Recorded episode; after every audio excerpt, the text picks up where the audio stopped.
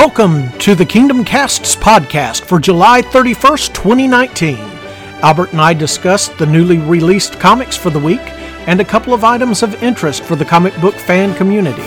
In addition, Albert also gives out important fire safety tips, and we contrast and compare Conan the Barbarian's home with Walker County. Sit back and enjoy. Be aware there's spoilers throughout. I'm Stan Daniel, and with me as always is Albert Marsh. So, Albert, Yeah, I'm here. You doing okay tonight? just lovely, thank you. That's good. In game's out on. In, how are you? I'm good. I'm good. I suppose. I, Good. the wood's caught on fire by my house, but that's that's all right. How'd they catch on fire? My dad did it. We ain't blaming it on him yet. So Well, what what fire are we talking about? Are we talking about hose pipe fire? Are we talking about fire extinguisher fire? Are we talking about Walker County Fire Department? no, not Walker County. Uh, But Morris. yeah, we had to get yeah we had to get the fire department out here like at five thirty in the morning to put it out. Well, did he successfully get rid of all the evidence? No, I mean well, I mean, whatever evidence he was burning. half that brush is still out there. He could have finished it off, I guess. I was about to say that Endgame is now streaming as of Tuesday, and I've got a question for you. Who do you think in the MCU, the Marvel Cinematic Universe, who do you think is the strongest Avenger? Ant Man. Okay. And that's your personal opinion, right? Yeah. And you can certainly enforce that. I mean, I can see where you would think it was Ant Man. But according to Feige, who do you think he says is the strongest Avenger? Oh, if he's if it's him, it's probably Wanda. Dang, you got that right out of the box. What makes you say that? What what was your reason for guessing that? Because I read some interview where he said it was Wanda. Apparently the same interview I read right before we started the podcast. Well, phase four looks like it's going to be Wanda-tastic. Did you hear that Monica Rambeau, uh, Captain Marvel, before Carol Danvers took on the mantle and current she currently in Marvel comic book continuity goes by the name Photon. She was introduced in the Captain Marvel movie as the little girl who was Carol Danvers' flight partner's daughter. Did you hear that she was going to show up as a grown woman in WandaVision? No, yeah. I didn't hear that. Okay, apparently she's going to show up in WandaVision before, way before Captain Marvel too. Just as a sort of, just as sort of a side note that that's leaked out. You know, Wanda is in Doctor Strange in the Multiverse of Madness movie that's been scheduled. We talked about that on the uh, special, uh, the San Diego Comic Con special. Wanda's in that, and there's a pretty good chance that since Monica Rambeau's in WandaVision, it wouldn't take much to have her leap to the Doctor Strange movie as well. Which, and here's a hot tip go out right now, everybody, dig through those dollar bins and find the Doctor Strange run from the 1980s, issue number 60, I believe. It's got Scarlet Witch, Photon, then Captain Marvel, and Doctor Strange on the cover together. I'd imagine that would jump a little bit, don't you? Or do you think it doesn't affect it whatsoever, if that's the case? Yeah, it'll probably jump for like a week or two here and there. Well, there you go. So, yeah, I, I would highly recommend that. Other than that, do you have any opinion on Wanda whatsoever? I mean, not really. I have nothing against Brie Larson, but every chance she gets, she screams Captain Marvel's more powerful than Thor. And in Endgame, it was Wanda that really put Thanos on his toes. Yeah. I've been a fan of Elizabeth Olsen playing Wanda ever since she first showed up. Yeah, she's done a great job, and they've done a real good. I didn't care for how she was in Age of Ultron, but I didn't like that movie anyway. But outside of that, her acting and the character in general, I've really enjoyed. I have too. She is really a gifted actress. If you've seen some of the low budget stuff she's done, she is easily undercast for this role and not getting enough attention. I'm glad it looks like they are focusing more on her while she's in the limelight right now instead of letting it kind of slip through their fingers like they did with the Scarlet Joe as Black Widow and not getting a movie until after the character has died in present continuity or present cinematic continuity. We both kind of like Wanda. Just a, a side, real quick, as of tonight or as of today, writer Alyssa Wong, who works for Marvel, there's some false tweets going around the internet about stuff she said about Stan Lee. She denies it. Not only does she deny it, there's no history of this whatsoever in any archive, in any Twitter archive or anything else. And no, she couldn't have washed it completely from the internet. So anything you're reading about Alyssa Wong saying something about Stan Lee or bashing Marvel, while she's working for Marvel or before she began working for Marvel appears to be completely false. Anything you want to add to that? Not really. I mean, it's just more dumb crap by idiots. So. Well, that's what I think. I didn't fully realize that she was on what was that book we reviewed, Aero, and I didn't care for Aero, A E R O, but I didn't care for it just because of the storytelling and the setup. It didn't grab me. If you don't like her work, this is no reason to attack this person whatsoever, especially lies. That's always cheap just poor sportsmanship, for lack of a better term. And you also have to look at it like this. Do you think if anyone, especially at the time, someone that was a completely unknown, had ever said anything remotely bad about not just Stan Lee, but any of the known writers or artists that worked at Marvel, anyone you think Marvel would hire that person ever? No, no, no. And also, if she had tweeted that, she would have been well known enough that this would have been across Newsarama, this would have been across CBR, this in some aspects make national news. Remember that crappy comedian he got his start in Amazon Women in the Avocado Jungle of Death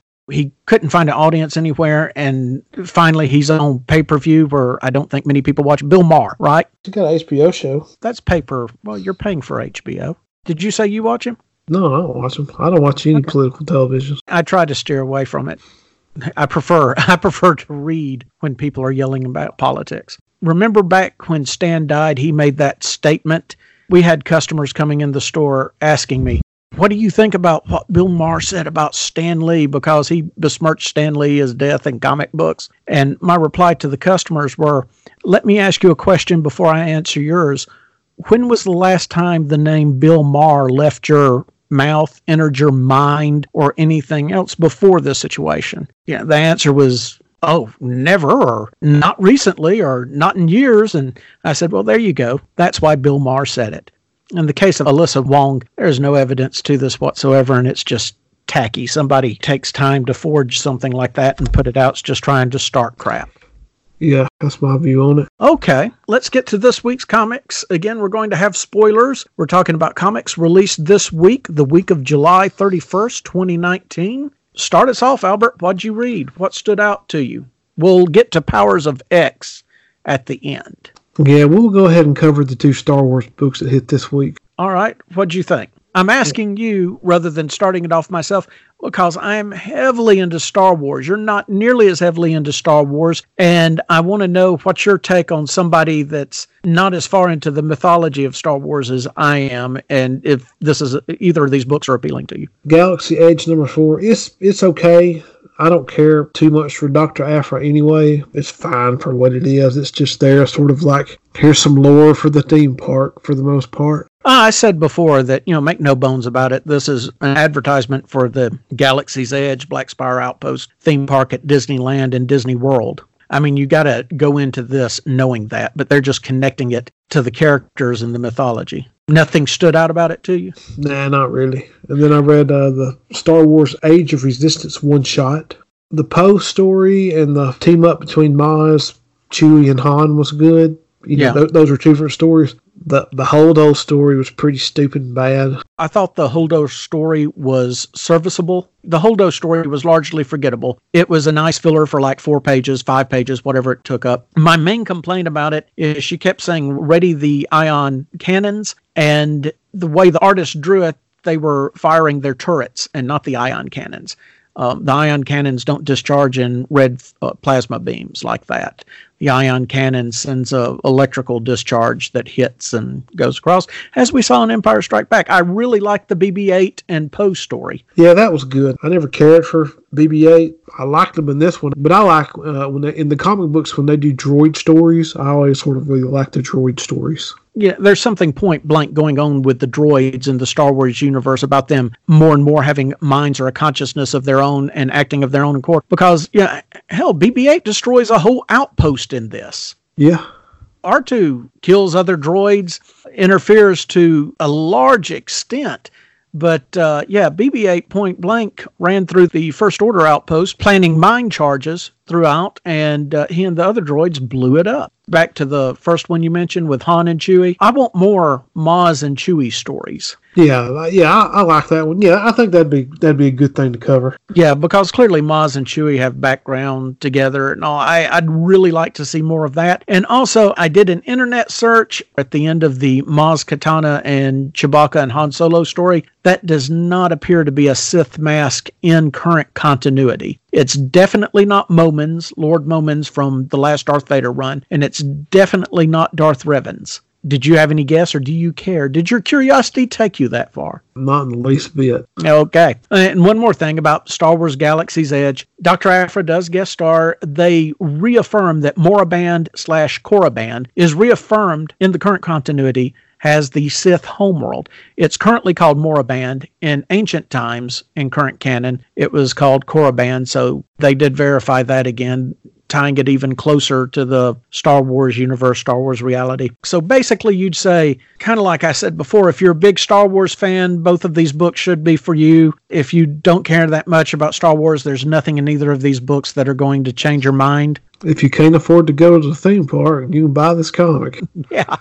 Yeah. And it's like that, except with more Disney employees. All right. Well, that's the Star Wars books. Where else you want to go? I read Death's Head number one. Okay, well, let's talk about Death's Head number one. I read it too. Written by Tini Howard and art okay. by Kei Zama. Yeah. Uh, Are you a big Death's Head fan? Were you before this? Yes and no. Like, I'm not too hung up on him too bad. Uh, yeah. Like when he shows up in the books, I like reading them. Mm-hmm. But that that's that's about it. I always thought the first Death's Head had a really cool character design.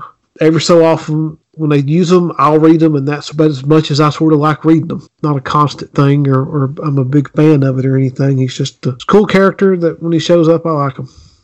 Okay. I'm give or take on him. I don't go out of my way to read him. Being as familiar with him as I am, I would not necessarily have picked this up to read if not for the podcast. He's consistent throughout this book. So basically, I would assume if you like Death's Head, pretty good book. Would I be in that?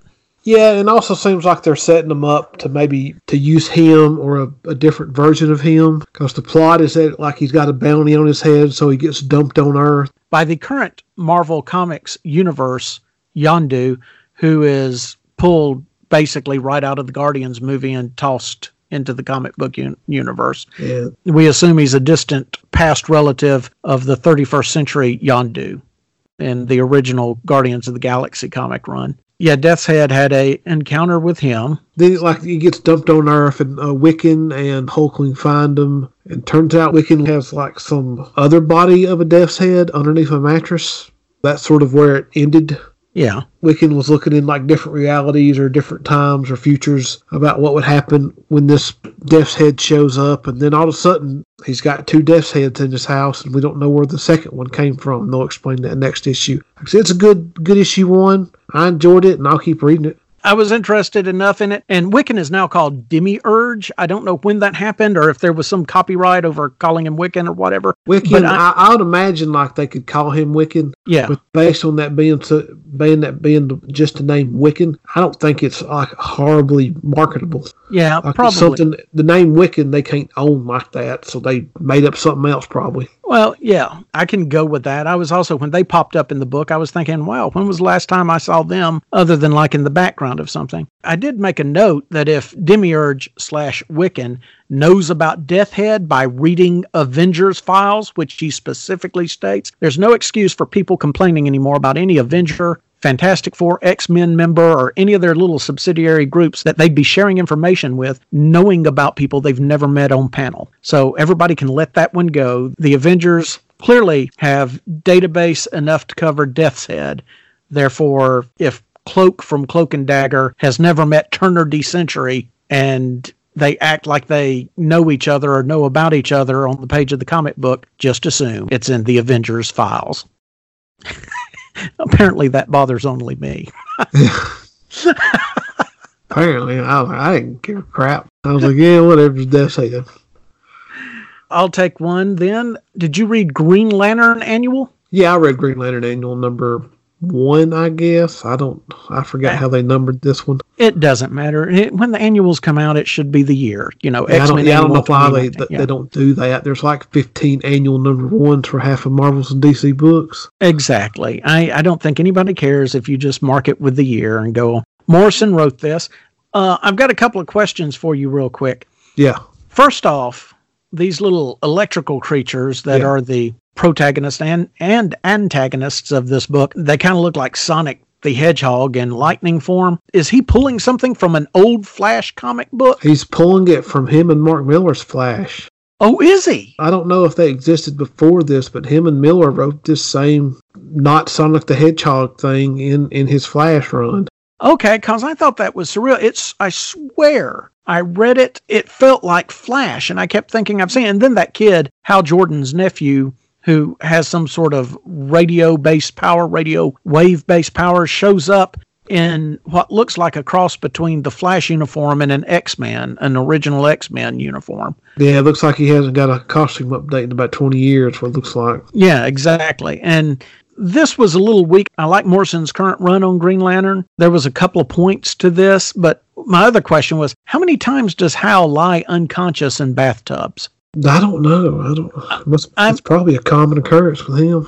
Yeah, I mean, didn't his ring seek out Guy Gardner because of that? And I'm fairly certain that there's been at least one other time where he slipped in the bathtub in the shower and knocked himself unconscious.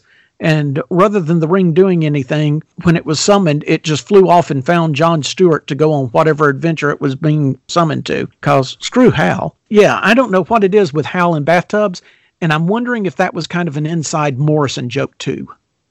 It could have been. I don't. I don't know that. Yeah, but that was it. It was fine. It was like just sort of a. I mean, the art wasn't really anything at all. In fact, the art was sort of bad. Yeah, But story wise and writing wise, it was it was an okay little throwaway issue. Just whatever. It really doesn't matter to anything. me reading the Green Lantern run, I didn't necessarily find the annual worth the extra money, and there's nothing that's going to tie into the Green Lantern run. And honestly, you don't know that. I I really don't. I mean, I, I was wondering all the way through it: Are we being lectured on something? Are we being lectured on cell phone usage, Yeah. uncovered power outlets? And then it didn't really look like we were being lectured on anything, which made it even more confusing to me. No, But, it's supposed uh, to be a lecture on cell phones. Well, yeah, but what was the moral of the story? I don't know. because Hal pretty point blank just kind of dismissed the whole thing out of hand. Don't read too much into this. Just go on. Morrison had to do a GL annual. It was in his contract.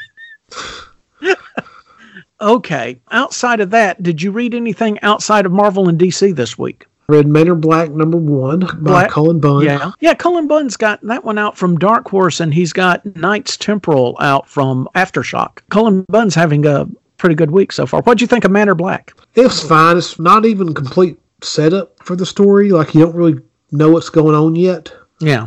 Like you sort of know who the main character is by the end of issue one, and that's about it. It's just apparently some guy. He's into some black magic.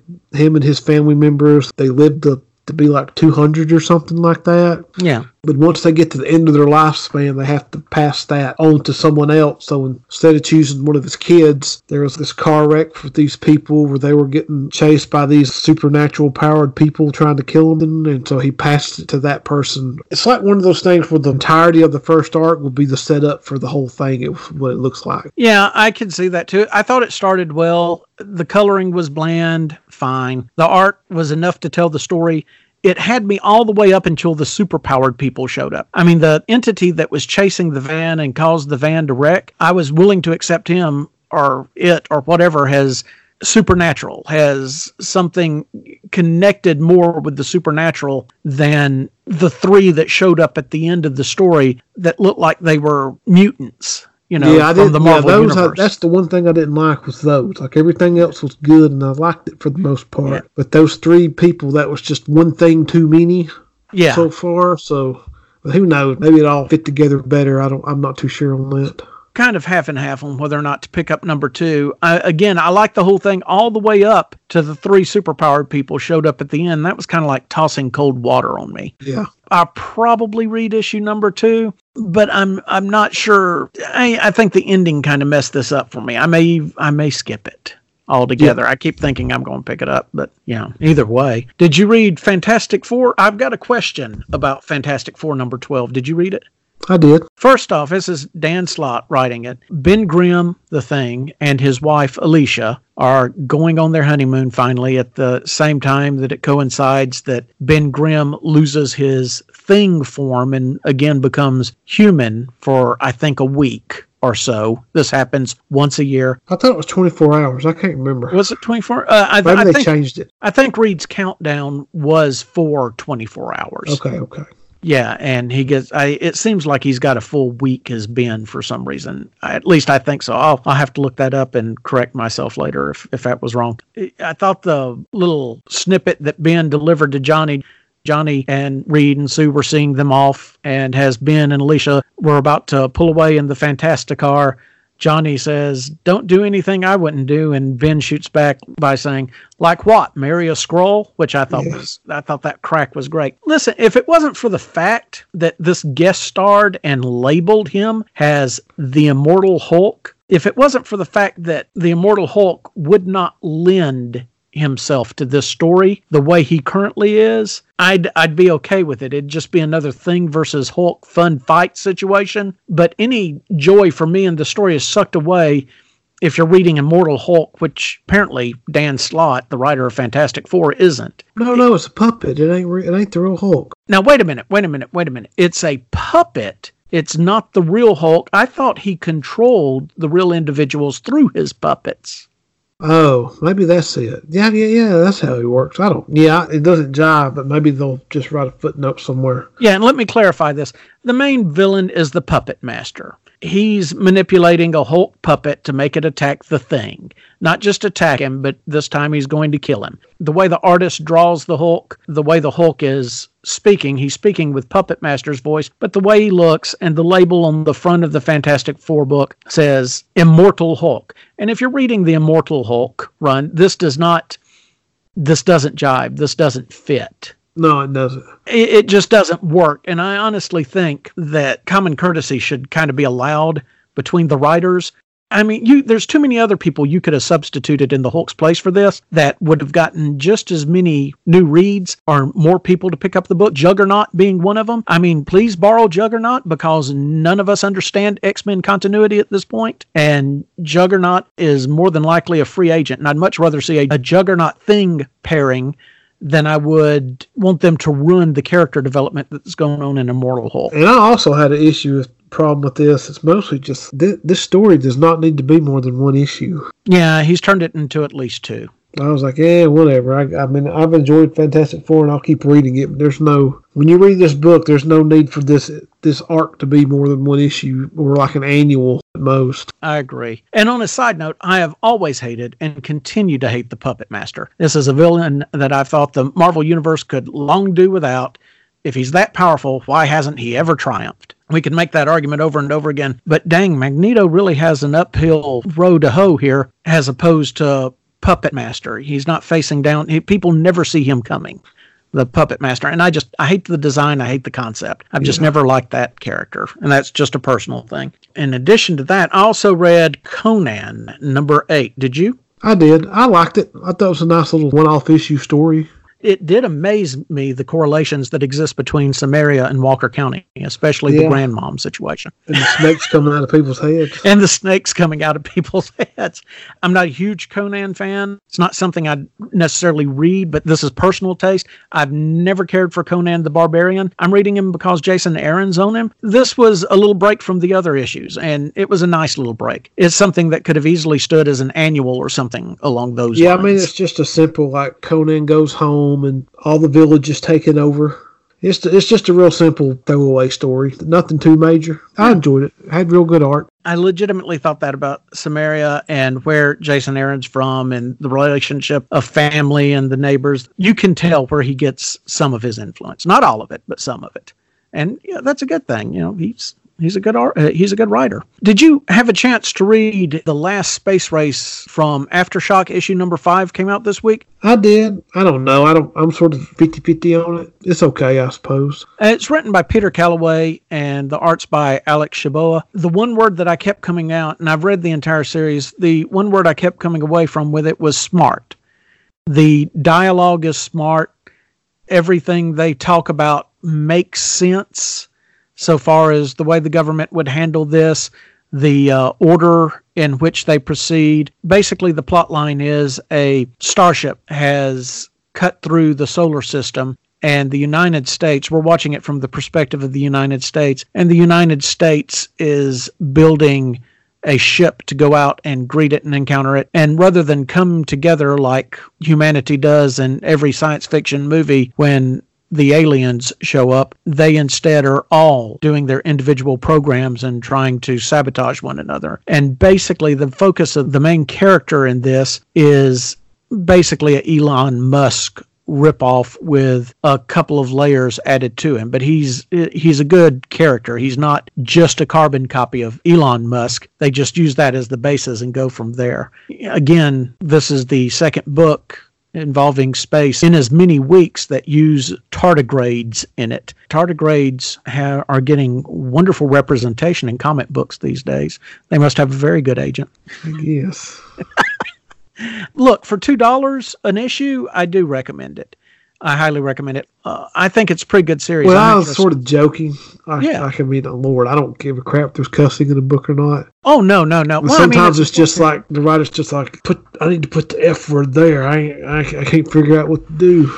I think Aftershock's trying to get a mature rep I noticed cursing in a lot of their books. It, six one half dozen the other. It's a good story. It, it actually would have been a serviceable screenplay. I could see this being punched up a bit for a movie. Also from Aftershock, again, Cullen Bunn, who we mentioned earlier, is having a really good week. Knights Temporal. Did you read that? No, that one I did not get to. Basically, what I walked away from it is there's a character named Jane Fool, and I thought, hey, that's a cool name in an industry that cool names are hard to come up with. The artist in it is Fran Galán. His art takes a lot of cues from Chris Bachalo with a little bit of Sienkiewicz thrown into it. It's not a bad thing necessarily. The first issue sets you up with a lot of questions, gives no answers in order to get you to pick up issue number two. If you've got a spare $1.99 this week, probably give it a read.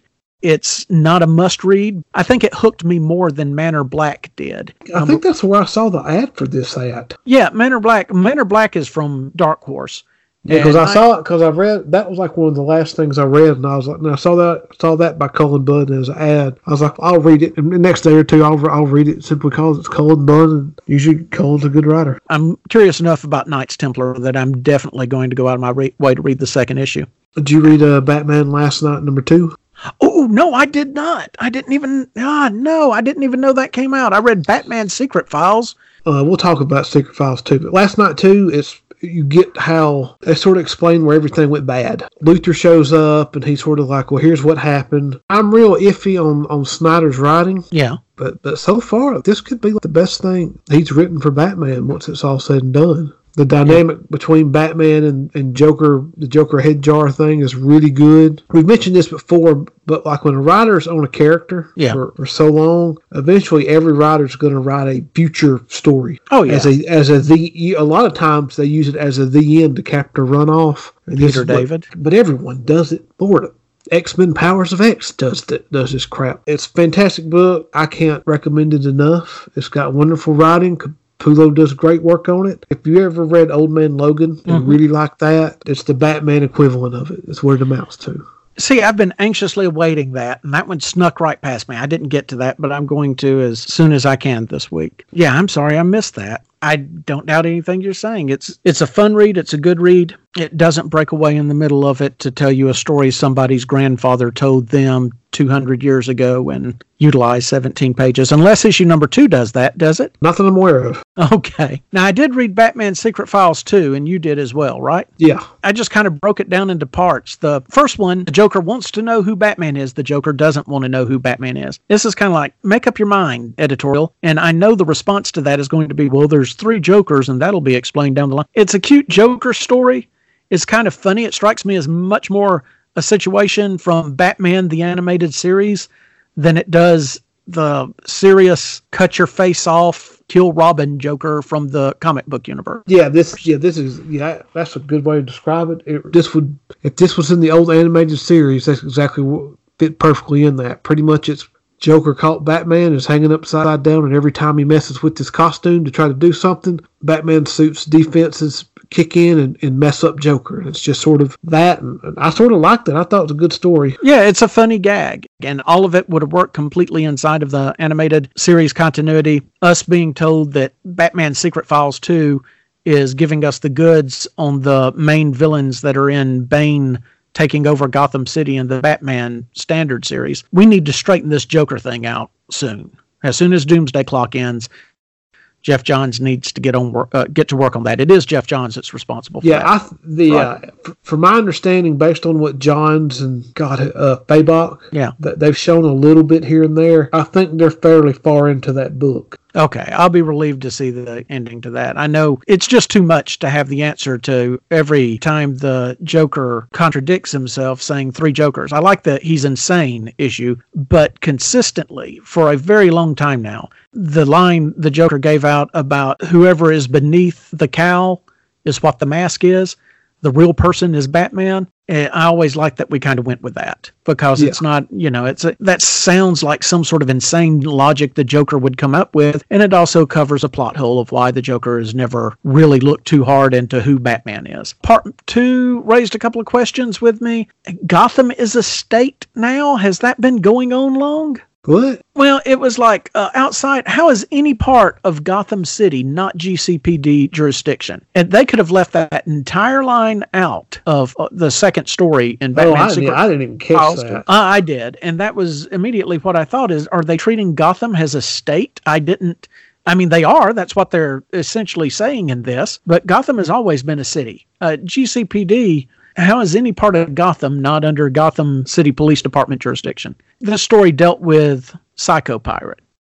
What was your overall? What was your overall read? Yeah, I like the the Psycho Pirate things. I liked it. It's okay. I mean, it's fine for what it was. You know what though? If I were a supervillain and going to set up a cult, I'll be damned if I do it in Metropolis, Coast City, or Gotham. It'd be like Bum Shrek, Idaho, or someplace which doesn't have the resident superhero that has their own monthly title in it. I don't know why everybody keeps doing these things near these cities. I mean, come to Alabama, supervillains. Nobody's paying attention here. and the Riddler story. Did you did you solve the riddle, Albert? I didn't even bother trying to solve a riddle. I don't read no Batman comic to think. That's, That's what good. Batman's there for. That's good because Tom King's not writing a Batman comic for you to think. the first thing I noticed in the Riddler story was that's not how they cut grass in football stadiums. Shows a guy pushing a standard lawnmower. But, you know, to be fair, football may just be a sport in Gotham and not a religious cult like it is here. There's an actual riddle for you to solve in part three, the riddle story inside Batman Secret Files 2. Albert, if you'll be kind enough to remind me at the very end of the podcast, I'll tell you the answer to the riddle. So, you know, you don't necessarily have to hear it and get it spoiled here. So at the very end of the podcast, right when we're saying goodnight or goodbye, I'll tell you the answer to the riddle if you want to hear it. I'll try to remember. Yeah. I'll try to remember too. So now, so now the question is, will we remember to give you the answer to the riddle? Part four was Hugo Strange, and this was this just looked like him putting people through the movie Saw that were wearing Batman costumes. This and the Joker one was the, the only two I actually liked. But yeah, it's pretty much Saw with people wearing Batman costumes. Yeah, I'm not knocking it. It was interesting. It's dark, disturbing, but it was the typical Saw setting. It does make Hugo Strange seem even more deranged. So mission accomplished there. The last story was another Bane story, and I hate Bane. I really do. Well, I like Bane, but I just don't think anyone knows how to write him. Bane in any continuity, Bane has only had one line that I actually liked, and that was in the Dark Knight Rises movie where Tom Hardy has Bane is about to blow up the football stadium, but the kids on the field singing the national anthem. And for whatever reason, Tom Hardy says, That child has a beautiful singing voice. and I just thought, I, I, I, mean, that just struck me. That was probably my favorite part of that entire movie. It, that just struck me as so weird, so out there. But I am, I am not a big Bane fan. I have not been since he showed up he doesn't look like a Batman character to me. He does not like look like he belongs in the Batman Rogues Gallery. He actually looks like he belongs in the Justice Society Rogues Gallery to me. My issue was how they draw him. In the nineties, he was just a big dude. Now he's like God, he's like the size of the Hulk. He gets bigger every time you see him because of the venom, the steroids he pumps through his veins. Uh, overall, I, I do think Batman and his bad guys sometimes work best in these small doses because the Joker story was good.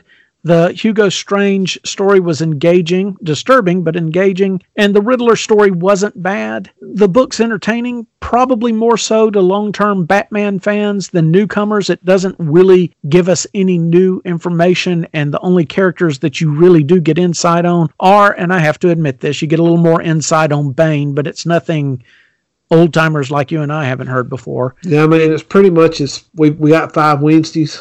Yeah. And this is just something on the shelf to fill to fill a spot. Yeah, and a little more insight on Hugo Strange as well. But yeah, again, they just do not cut grass like that in football stadiums.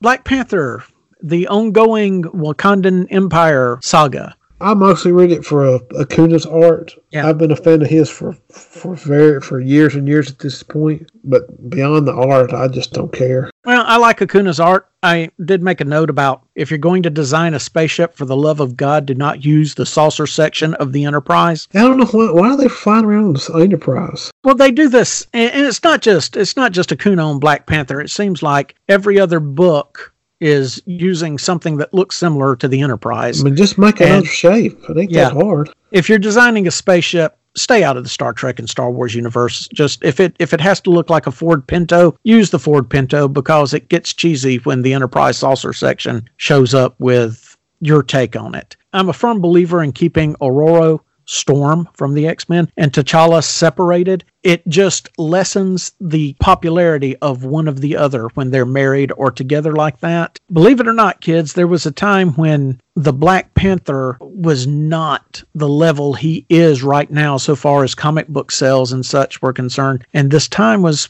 right around 2006, 2007, and before.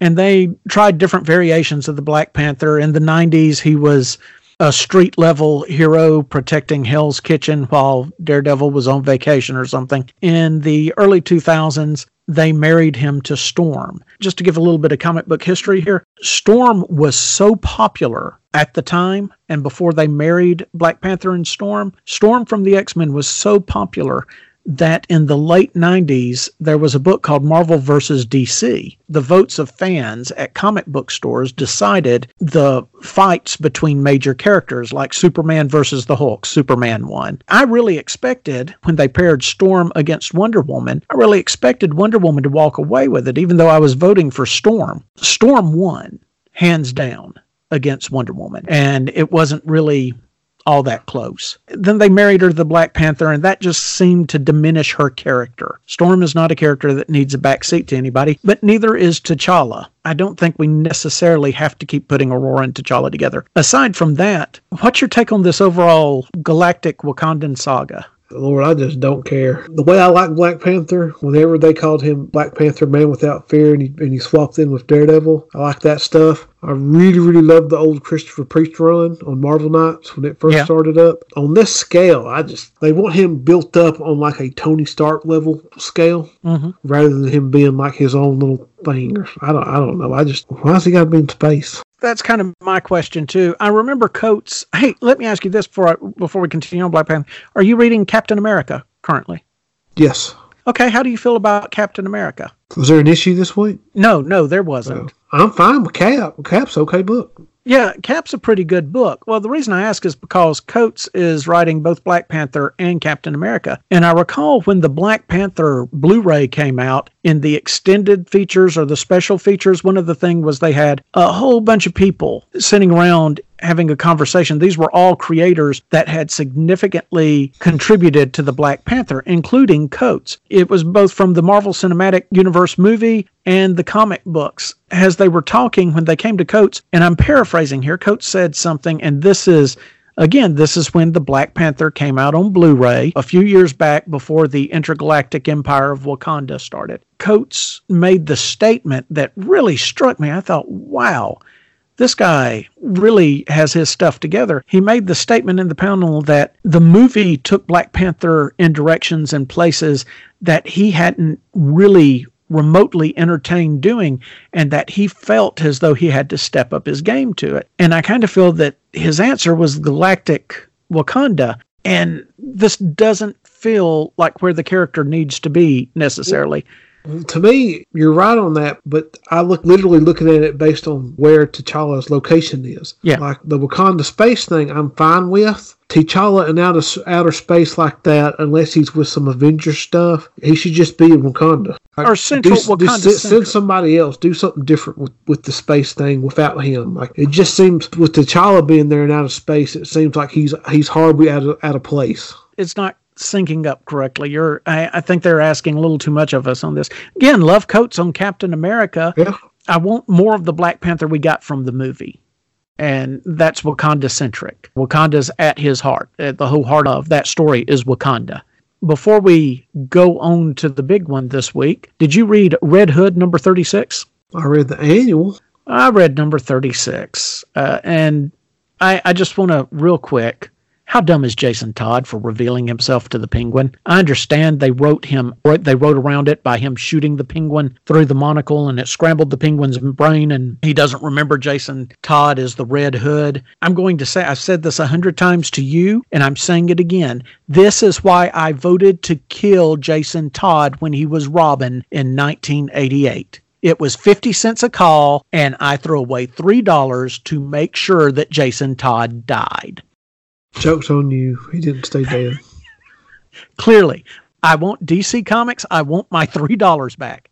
You and, remember all those stupid 900 numbers you could call back then? They had like New Kids on the Block number you could call. Oh, yeah. There's a whole Simpson episode that revolves around Lisa being addicted to dialing 1 900 Corey call your favorite Corey. Yeah. Which is, yeah, uh, that's a joke that only people that were from ages 12 to 25 in the 80s would get. I complained about Nightwing having red Nightwing, blue Nightwing, purple Nightwing, and apparently Red Hood has the same situation going. Someone called Wingman, just a whole little pantheon of pseudo bat characters that it just needs a culling. They they need to get back to focus on a particular character.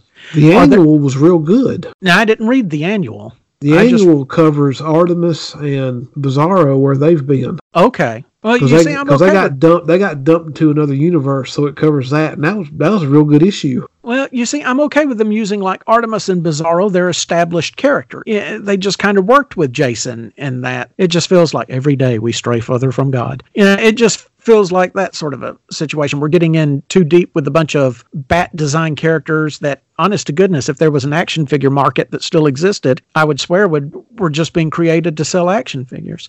Is there anything else, anything we've overlooked or haven't covered before we get to the big one? Nothing important. Nothing important. All right. Well, let's go to it. Albert, Powers of X. Yeah, Powers of X. What can be said about the stupidity of the X Men that could not be said before? Okay, Powers of X Men number one. It covers a lot. Like it's not. It does not pick up where House of X one lets off. This sort of covers. Like here's a quick recap of the X Men over the next thousand years. here's all these little file things in the issue that explains everything. So the X Men over the course of a thousand years are still a bunch of idiots. Uh, even though apparently it all works out in the end for some reason. The second it says, well, you read it, goes, oh, they let Mister Sinister create new mutants. Wow, that's that. What a bunch of idiots! His whole shtick is that he's going to turn on the X Men. Like, why even trust him? And there's also the issue that the mutants keep wanting to create it. For some reason, they think no matter how many times they create an ethno state, like it's just going to go wrong. Joseph Klosky posted on our Facebook page about the line from the Bumblebee movie, the Transformers Bumblebee movie, where what's the wrestler's name? John Cena. John Cena, where John Cena says to the rest of the military at one time, Why are we trusting these guys? They're calling themselves Decepticons. Joseph is right about that. I mean, this guy calls himself Sinister, but Sinister's not actually in the comic book. It's just all of the postscripts, the notes of their history that Sinister spoke of in. Yeah. And I, I think that was a great way to do that. I think that was a great way to have Sinister in the book without drawing Sinister into the book because, quite honestly, Sinister is kind of a turnoff when I see him. Other than that, I, I thought the Powers of X was very surreal, very awesome, pulls from X history. It just draws you in even more. Great art. I love seeing that design back with Nimrod.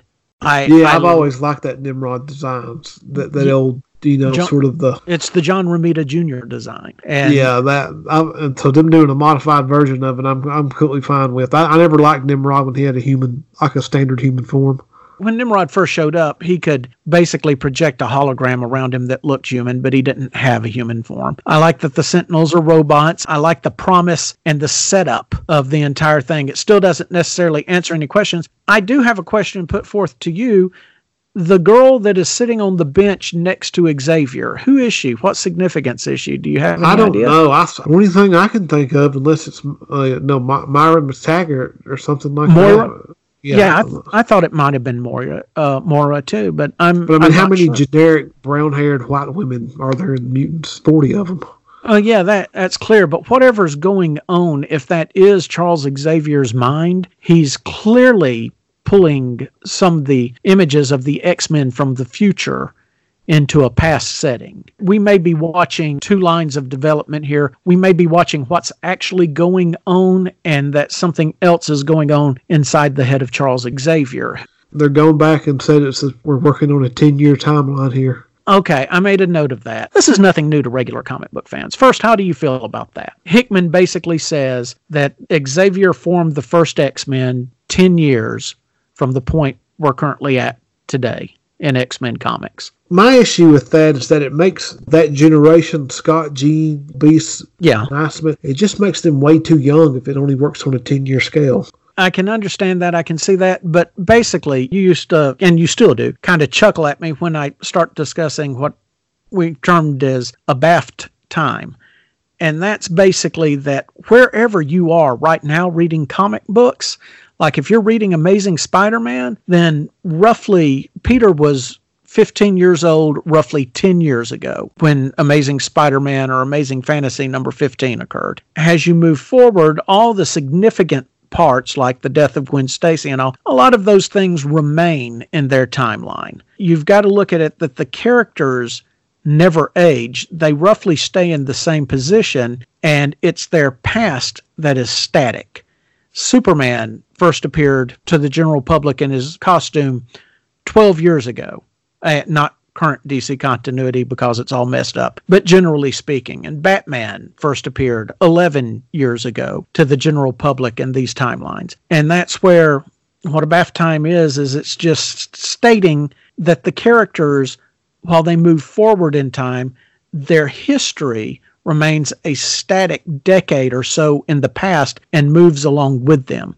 Uh, also, you could look at it like you're looking through windows. For instance, if you're watching from the moment the Fantastic Four get their powers to the moment Sue and Reed get married, then you're looking through the window of Stan and Jack's run on Fantastic Four. But then you move from that pivotal point of their marriage and you look through another window where instead of Ben Grimm and Reed Richards both having served in World War II together, it turns out they served in Korea together. Or today, Ben Grimm was a pilot in Afghanistan, that sort of thing. Now go ahead and rip that apart. well, see, my issue is saying every, like if everything happened in 10 years, or, you know, like technically less than that, if if 10 years ago Charles hadn't even found the kids yet, did they get a new island nation every like six months? That's like how many times? My guess would be like, there's that, too much. You have to shove too much in that 10 years to where like every other month some huge catastrophic event happened with these people. Over the last 10 years, how many times has the mutant population been reduced down to just dozens? At some point in time, like that 10 year is fine to an extent until too much has to happen inside 10 years. I didn't say it was a perfect theory. I'm just saying, man.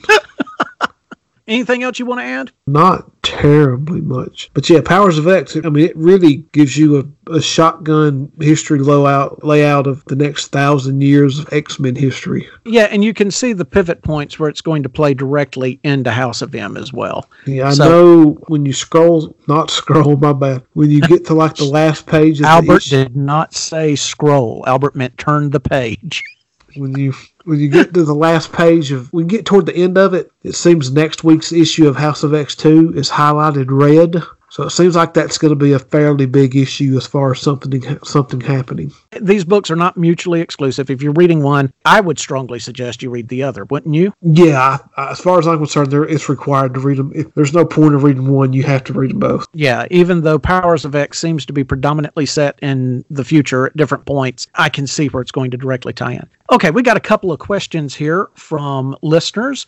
The first one is from Jason G. And Jason G is asking, given the events in Endgame, do you see a future for Hawkeye, Wasp, Ant Man, these other ancillary characters in the Marvel Cinematic Universe? I mean, yeah, they all, that's all they got. well, I think Jason seeing the release, or I, I, think what's influencing that question is the San Diego Comic Con release of their lineup with the Eternals and uh, Doctor Strange and Shang-Chi, which the general public have not really heard about until now. I would say yes. You're going to see Wanda and Vision and uh, Sam the Falcon and Winter Soldier and Loki and Hawkeye in Marvel programs airing on D I started to say D23 but it's actually on Disney Plus which starts up in November. So you haven't gotten rid of these characters. I bet you money you're going to get an Ant-Man 3. So you will be seeing these characters again. They're not going away anywhere. I believe Paul Rudd has at least a couple more movies under his contract. Yeah. So you don't have to worry about your favorites. They they should stay in place at least for the time being. There's money to be had. They're not going to give that up. All right, Albert. Another question is from a Mr. Bryant, and he's curious if we've thought about doing a Stranger Things episode focusing on Stranger Things season three. Have you? Yeah, yeah, yeah. We can do something like that. So basically, yeah, we have thought about doing Stranger Things 3, and we've even talked with Ali Marceau, who's going to get with us sometime this week and discuss predictions, her predictions, and other predictions for the Marvel Cinematic Universe, uh, joining us on Stranger Things 3. And we've also talked about doing The Boys, but the boys will be a little bit down the line. The boys being the Garth Ennis comic book to Amazon Prime series. And we've got another question. This one is from Mitchell, and it's Hey guys, loving the podcast. Thank you, Mitchell. I'm wondering if you guys are as tired of Batman Who Laughs as I am. I thought it was a novel idea for Dark Nights Metal, but he's overstayed his welcome in my mind.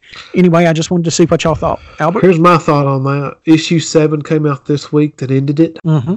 And at the end of issue 7, it sets up for Batman Superman number 1. It made me feel like I wasted my time reading that book. like I just like it, did, like words, it was just like, hey, here's your story. It's done, but don't forget to read Batman and Superman. It's like Jesus Christ. In other words, yeah. I mean, all all all the the Batman who laughs is just a ripoff from Judge Death from from Judge Dredd, and like well, we got other characters. In other words, you paid for a seven issue advertisement for Superman Batman number one reboot. Yeah. So again, I thought he worked fine for metal. I'm with Mitchell on that. I, I was tired of him before issue number two hit. I was tired of him before issue number one hit. I don't like trying to bring every bit of revenue into the mainstream universe, the main canon, or the main storytelling points. I'd I would have preferred he stay as a what if alternate reality thing all right, one last question and then we'll wrap things up here. Okay, this is a real simple, kind of fun question. Jennifer asks, who is your all time favorite comic book superhero or comic book character? Superman. Albert? Superman? Why is that? Because he's Superman, that's why. Well, she asks, and why? So I just oh, okay. I, I, guess because all the I guess all the other characters suck pretty much. that's what they're supposed to do. So you're basically just reading all these other comics to fill time in between Superman issues. That's what you got. Uh, I'm going to go with this. I the character that pulled me into comic book collecting is Wolverine, and when I say that, I mean consistent comic book collecting. The first comic book I read that I had to find the next issue and the next issue and the next issue of was X Men 141, and my favorite character was Wolverine. Now, having grown and continued, Wolverine will always hold a special place in my heart. But my all-time favorite comic book character is Victor Von Doom. And the reason that is is because he's right about everything at he all is times. right about everything. At all times. There we go. All right. Well, this was another episode of Kingdom Casts. no. You got to tell me that stupid riddle thing. Oh, I've got to tell you the stupid riddle thing. We almost got out of here. Basically, and I'm not going to tell you how to solve it. This is just the straightforward answer on the Batman Secret Files number two, the Riddler story. It has a riddle in it for you to solve. The answer is you can't play alone. You can't play alone. Not going to tell you how to solve it, but once you know the answer, it should be fairly simple from there. So there you go. Anything else I forgot? No, I can't think of nothing. Okay. All right. Well, this has been another Kingdom Casts podcast.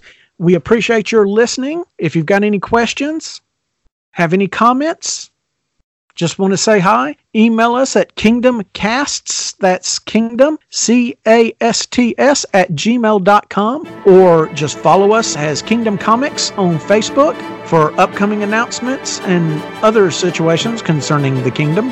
And we cannot tell you how much we appreciate you. Please, if you enjoy us, give us five stars. That really does help us. Albert, you have anything to add? No, I'm good to go. You covered it all. All right. Well, we'll see you soon. And again, thank you for listening.